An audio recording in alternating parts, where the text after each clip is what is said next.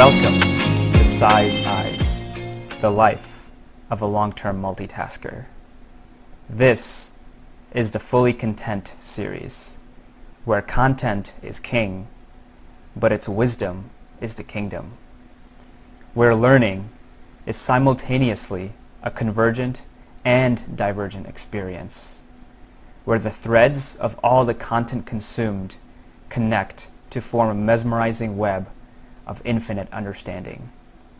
This series explores my unique insights, learnings, and connections with books, podcasts, articles, documentaries, and any other forms of content that I consume. Ultimately, though, all this knowledge is only a rumor until it is in the muscle. This episode, we're going to be taking a look at Wooden a Lifetime of Observations and Reflections on and off the court by John Wooden and Steve Jamison. So, for this book, I really liked it um, just because of it's so simple, right? It's just so simple to understand what John Wooden is saying and what he's what his message is to everyone. He lived a simple life. I mean, if you read the book, it's just going to go back through his life in brief, uh, short segments and go back to his childhood, his adolescence, who his parents were, and it just kind of shows where he came from, his humble beginnings, right? And so, uh, but, and that really shows in the language of the actual book, right? When you compare this book to, let's say, Meditations, which I read immediately preceding this book, Meditations was a very deep, profound, literary type of read in uh, in terms of the almost a scholastic or a, a very complex and dense topics, right? And the language was very um, PhD level, if you will. This one is, you know, second grader could read Wooden and understand some of the same concepts, just written in very plain English, but the message is the exact same. And that's the beauty and simplicity of this book, which I really like.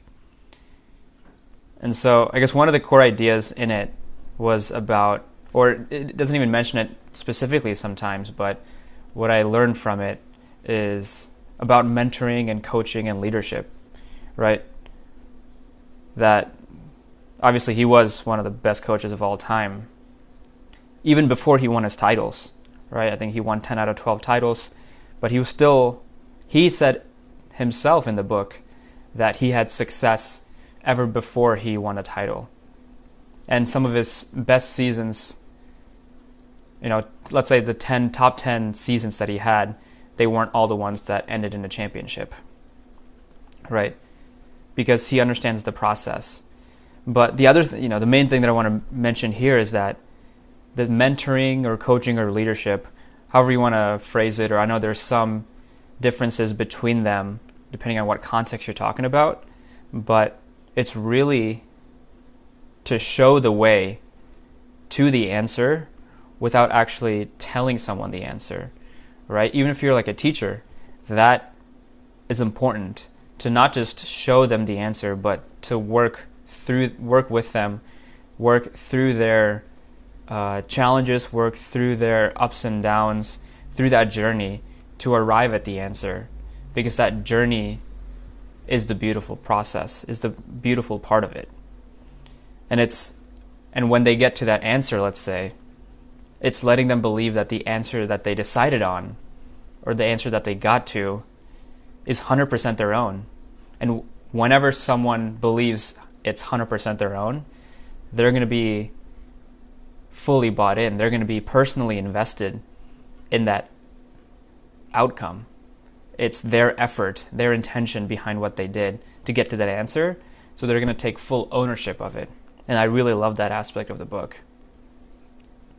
Um, I guess keeping on this sports type of track here, I did mention in one of my newsletters, right, about the the Patriot way, if you will. Obviously, I, I hate the Patriots um, as a um, just as a sports fan, but I 100% respect um, you know how they got there because they're not committed sorry they're committed to the journey right? They're not worried necessarily about the results. Neither was um, UCLA, and neither was John Wooden, right?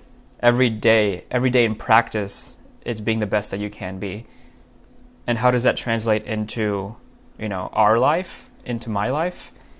It's making sure that every day, every minute, every hour, that I'm being the best that I can be. I'm not comparing to anyone else, and not necessarily, you know, there's no necessarily tests that I'm taking, right? There's no results. We know sometimes you can, if you want to interpret that as a performance review or something like that, right? But outside of those situations, there's no tests, explicit tests at least. But every day is an implicit test, whether you like it or not. And the questions are being asked every minute if you're paying attention. And so, you know, it's that commitment to the journey and knowing that you put in the 100% effort regardless of what the result is, that true um, indifference to the result. Obviously, it would be nice to win a championship in the sports case, or nice to um, make a lot of money in the business world, or get those degrees in the educational um, space, and, and all that stuff. But it's do you like the process enough to go through with it, even if that ideal result doesn't happen? And so, I guess like taking this even the next step further, right? How can I kind of do this at 2U Laundry or Laundrolab? How can we, you know, if I want to redefine business going forward, not just, you know, not here necessarily where I'm working right now, but when I start my own thing, is how do we make the process the goal? Right? There's like outcome goals, there's process goals, there's identity goals. Identity goals are like kind of like the strongest, right? But how do we to to make sure that we get to that identity of peak, you know, performance or peak productivity or peak um, compassion, uh, all that stuff. You know, there has to be a process that's there, right? You know, I think we still have to set goals, and uh, there is room and space to set goals like selling X amount of franchise licenses by the end of the year or X amount of revenue, right? Obviously, this is a private company with share uh, with investors and all this stuff that that has to take place, right? I mean, that's how our company's funded, right? But you know, is there a world where the process is the goal, where we set internal goals like improving our sales process so that it's performing, so that it's improving every time we hold a discovery day, for example.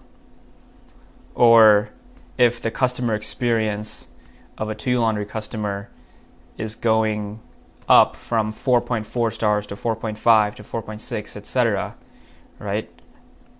Is is there a better and better content marketing strategy in place?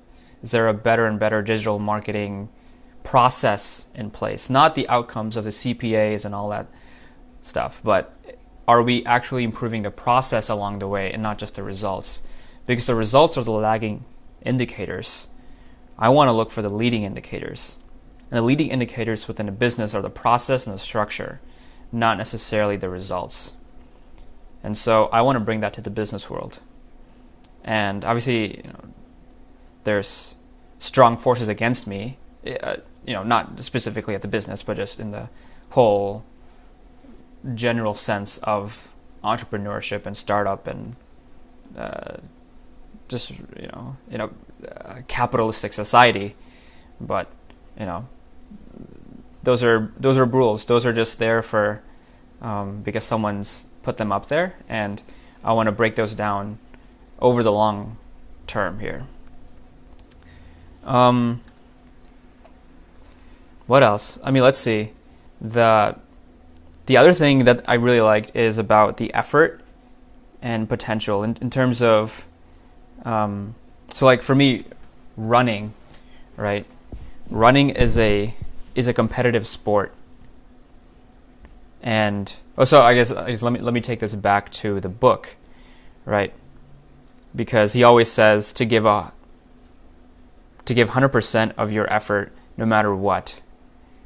Right? And the question is I guess this relates to the process is within the process are you giving are you exerting 100% effort every day?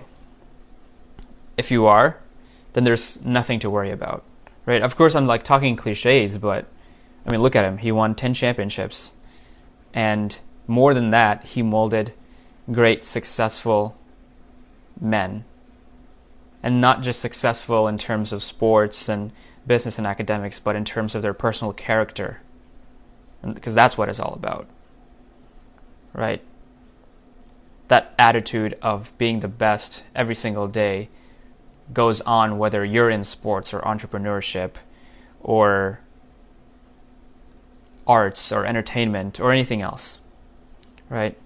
So, so one thing he said was, why why is it that sometimes the number like that we should be exerting 110% right he says like first of all we can only give 100% there's nothing above the 100% so i agree with that the my spin is if I, mean, I think i wrote a blog post about this but let's say we have our potential at 100% that it's set right now but if we keep working towards that 100%, let's say we're at 60, then 70, then 80, we'll, we'll realize that we can actually increase that 100% to a new limit.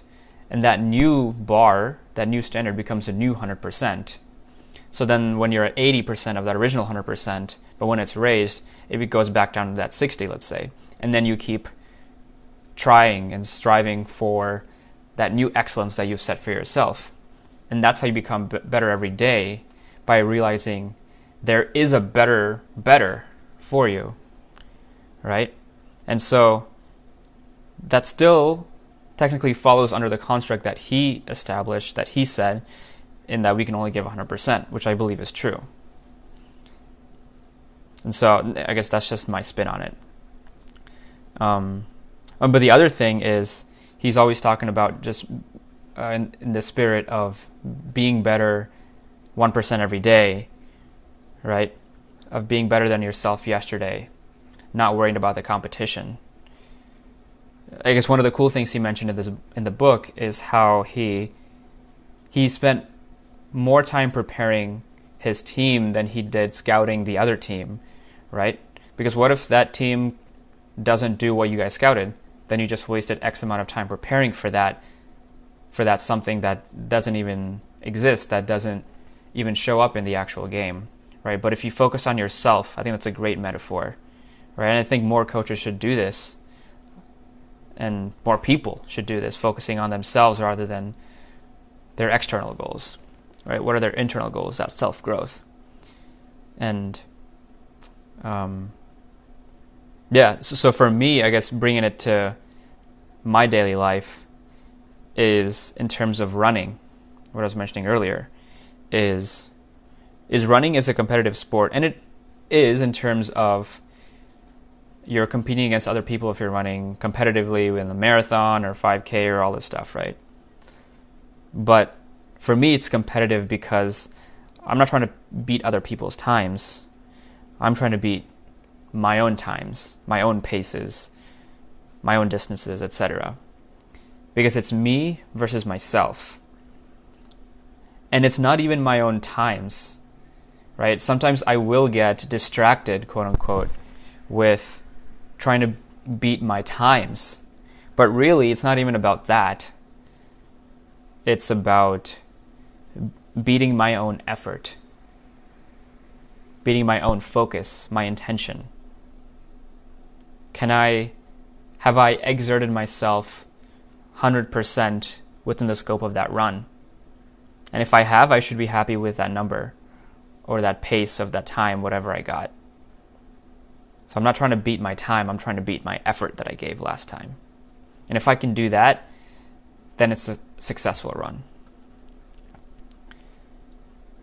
So, I mean, one of the other things that he mentions is I don't have the quote up right now, but he uh, he scoffs sometimes at the idea that when people say, "Oh, this team rose to the occasion," or uh, that player rose to that occasion.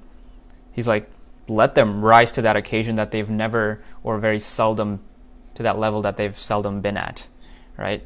For him, his perspective is I'm going to work every day, my team is going to work 100% every day so that it's a steady increase in growth, a steady increase of how we're getting better every day.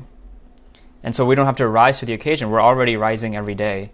We don't need to go beyond ourselves. We don't need to exert ourselves more than we have in practice because the, sometimes the game is easier than the practice. Like sometimes he mentioned that he'll nap the afternoon before the game because he's so calm because he knows that he's practiced harder at practice than he needs to play in the game for his team.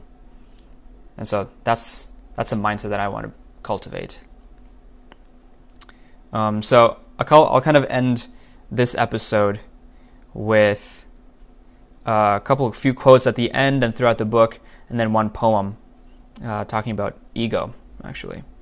So, one quote that I really liked is Adversity often produces the unexpected opportunity. Another quote, some food for thought here. If you spend too much time learning the tricks of the trade, you may not learn the trade. And another one similar to the themes that we've talked about here. When you get too engrossed in those things over which you have no control, it will adversely affect those things over which you do have control. So, things to ponder there. And I'll finish it up with this Ogden Nash poem. So, actually, let me read the preceding sentences by John Wooden and then I'll read the poem. Everyone has a certain amount of ego, but you must keep that ego under control. Ego is feeling confident and important, knowing you can do the job. But if you get the feeling that you are too important, that you are too indispensable, or that you can do the job without real effort and hard work, without correct preparation, that's arrogance. Arrogance is weakness. That's why I like this poem sometime when you're feeling important, sometime when your ego's in bloom, sometime when you take it for granted, you're the best qualified in the room. Sometime when you feel that you're going would leave an unfillable hole. Just follow the simple instruction and see how it humbles your soul. Take a bucket and fill it with water. Put your hand in it up to the wrist. Pull it out and the hole that is remaining is the measure of how you'll be missed. You may splash all you please when you enter. You can stir up the water galore. But stop, and you'll find in a minute that it looks quite the same as before.